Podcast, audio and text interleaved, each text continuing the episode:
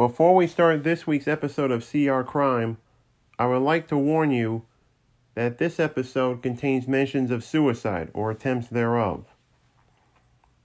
If you know somebody who is struggling or you yourself are in that position, drop what you're doing right now and call 1 800 273 TALK. 1 800 273 8255, the National Suicide Prevention Lifeline. You owe it to yourself and your loved ones and those who know you well. Thanks for listening. This is a Kitty Pod production.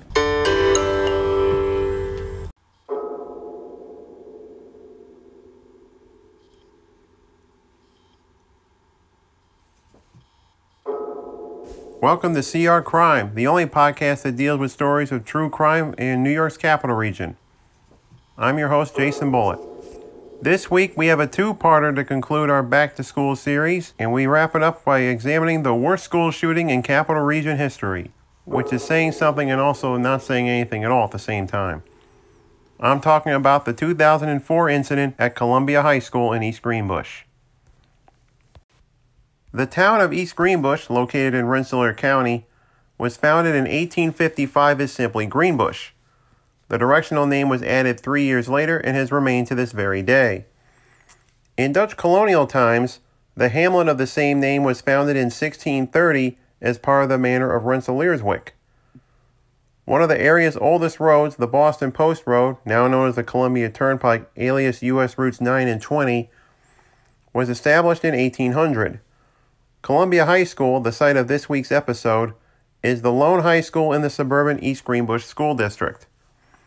Among its alumni is legendary NFL defensive tackle Ernie Stautner, Jessica Farley, star in air quotes of MTV reality series Jersey Shore, known as JWoww for reals, NHL player Brian Lashoff, Jacob Clemente, the lead star of Broadway's Billy Elliot, and Craig Forth, who was briefly the principal of your narrator's nephew's elementary school.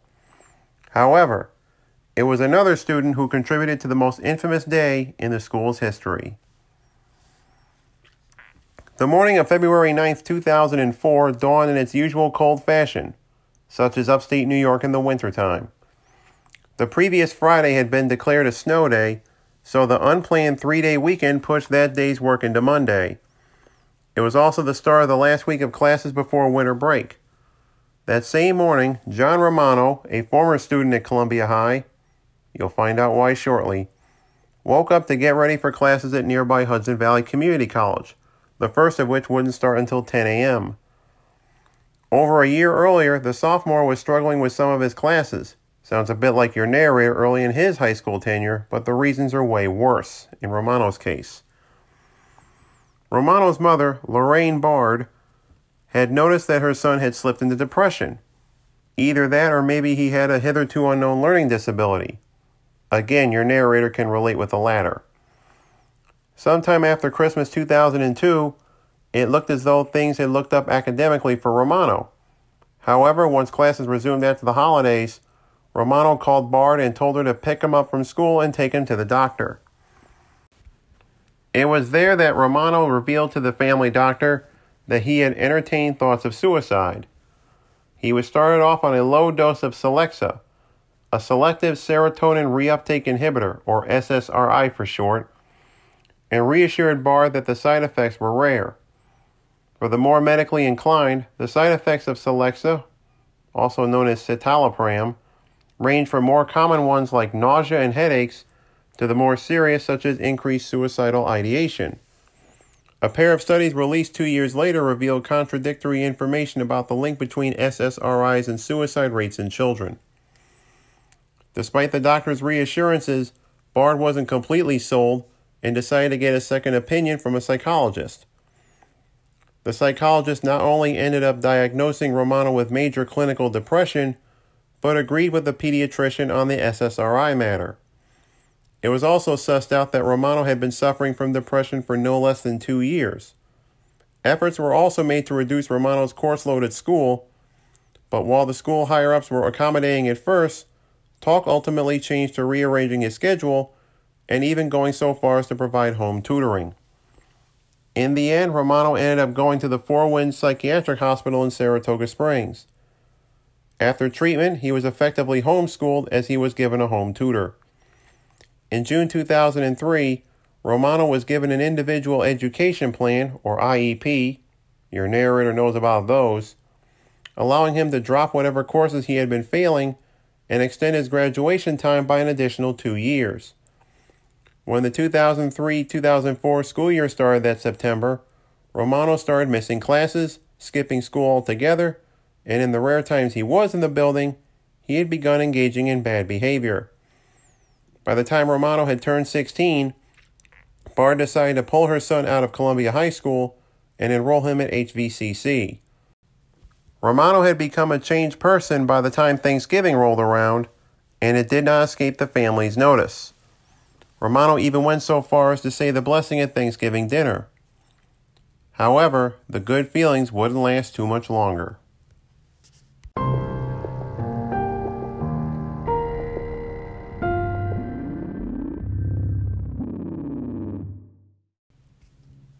On the morning of February 9th, Romano parked near the football field at Columbia High School and, clad in a black leather jacket, made his way to the south tower of the building with a backpack on his person and a black case in tow. Romano walked past the main office and up a stairwell leading to the third floor of the South Forum. He walked up the stairs and made his way to the boys' bathroom without being noticed. There were neither any security guards nor were there any metal detectors on school property, and Romano wanted to use Columbia's welcoming ethos to his advantage. Once in the bathroom, Romano began getting out a shotgun already loaded with five Winchester Super X heavy game loads. He had bought the gun at a nearby firearms store despite his mother's qualms in anticipation of going hunting the following autumn when his half brother Matt was slated to return home from military duty in Iraq. Romano positioned himself outside room 315, where Linda Way was teaching her semester long modern literature class. He then pulled out a cell phone and texted several of his friends. Note bien that this was 2004, and cell phones had limited capabilities as compared to today. A message which read, I'm in school with shotgun. Get out. Afterwards, Romano retreated back to the boy's bathroom and washed his hands, the gun laid across the sink. Eric Farrell, who had a bathroom pass, saw the scene and pleaded with Romano not to go along with the shooting. Romano didn't listen and bolted out the door ready to fire at 20 minutes until 11 o'clock in the morning.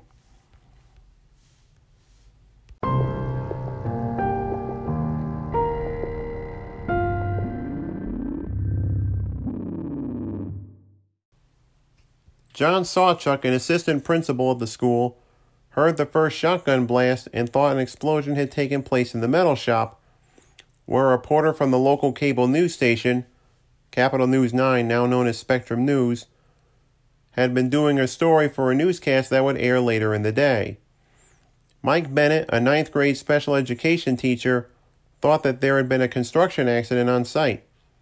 The two sounds came within seconds of each other. Bennett and Sawchuk saw students milling around and decided to take swift action. Bennett shepherded some of them into a classroom and had them shelter in place there. Sawchuk, for his part, stepped back into the classroom of mathematics teacher Nancy Van Ort and told her to keep the classroom door locked. Pete Zilgme, a 10th grade social studies teacher, thought someone had set off an M80 firecracker. High school pranks, perhaps? But it was no firecracker. It was Romano firing off shots in the hallway. Romano had taken his shotgun into room 321, where Elizabeth Shanley taught sophomore English. On seeing Romano aim his gun at the students, Shanley screamed and then ordered her students to get underneath their desks. Though no shots were fired, Romano walked out of the classroom and Shanley was very quick to slam and lock the door behind her. Meanwhile, Sawchuk came up behind Romano and told him to give up the gun. Standing at only six feet two inches tall, Sawchuk was still every bit as strong, and he and Romano tried to wrestle the gun away. At the very least, he was hoping that Bennett would help wrestle Romano to the floor. Sawchuk yelled for Bennett's assistance, and the latter came onto the scene as if on cue. Romano was quick to regain purchase on the shotgun and aimed it at him. During the struggle, the gun went off and hit Bennett, sending him into Sue Owens' classroom. Nobody had been hit up until that point. The high school's luck had now run out. Romano and Sawchuk had been displaced only a few yards as a result of the recoil, and it was at this point that the former started going crazy. With Romano renewed by the events of seconds earlier, Sawchuk had yelled again for Bennett to help him, but he hadn't realized that Bennett had already been hit. Sawchuk decided to take bold action, pinning Romano against a wall near the social studies office, and verbally convinced Romano to give up the gun. He eventually did, and Sawchuk and substitute teacher Bill Telasky dragged Romano into the social studies office, with Sawchuk sitting on his back to prevent Romano from escaping.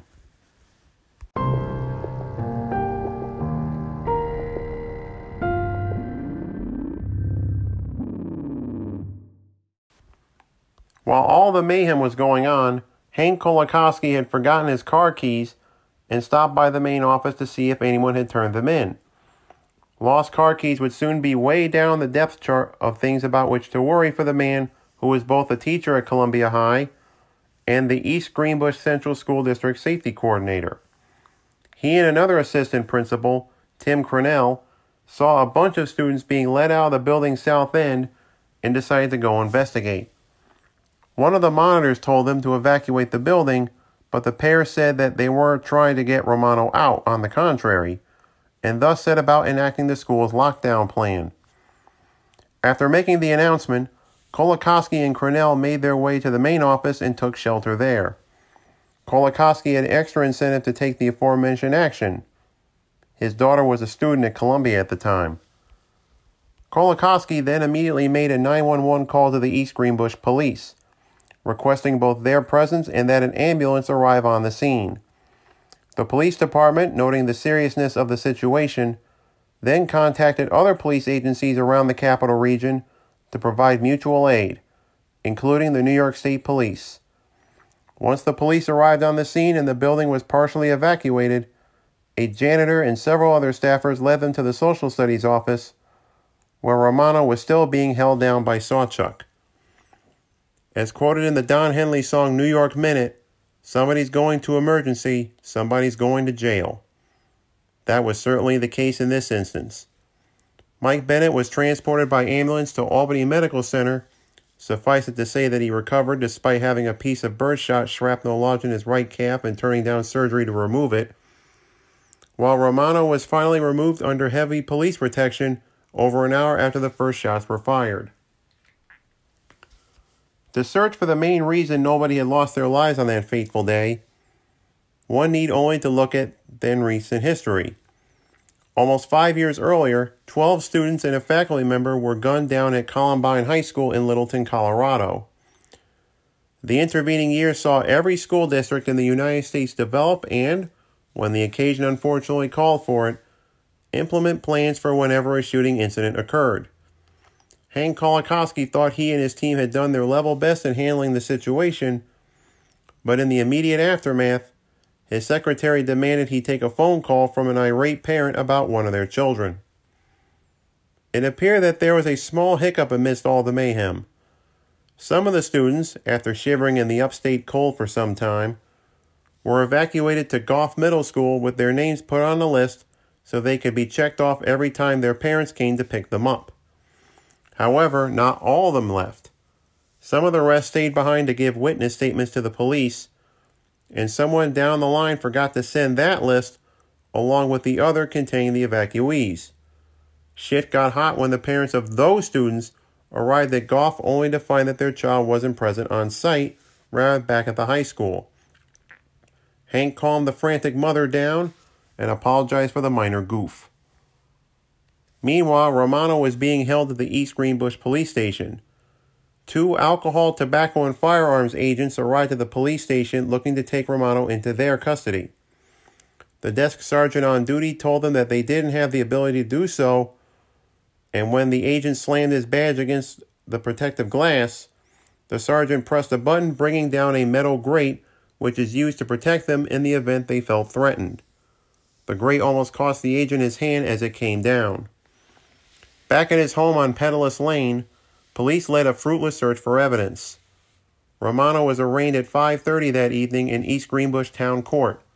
Patricia DeAngelis, then the Rensselaer County District Attorney, had planned on charging Romano with an astounding 86 counts of attempted murder. But on the urging of presiding Judge Diane Schilling, she significantly pared it down to only two. Furthermore, Schilling did not set bail for Romano and told him that he could apply for bail directly to the county court. After the arraignment, Romano was escorted back to his cell, and DeAngelis was given 144 hours, six days, to conduct a preliminary hearing. However, she decided to take the case to a grand jury and let them hash out the indictment. Next week, we'll cover the John Romano trial and his surprising turn speaking out against school shootings, as well as some more of the immediate aftermath of the incident at Columbia High. Join us, won't you? Thanks for listening to this episode of CR Crime, the only podcast that deals with tales of true crime from New York's capital region. This podcast is written, produced, narrated, and edited by yours truly, Jason Bullitt, also host of the Keep It To Yourself podcast, of which this is an offshoot. If you like this podcast, you can review this and my other podcast, in fact, the whole feed, on Apple Podcasts, Spotify, Google Podcasts, or the podcatcher of your choosing. Or better yet, tell a friend and those in your circle. That's the best way that podcasts help get promoted and get more listeners. Until next week, stay safe out there. Bye bye. Lost car keys would soon be way down the depth chart about the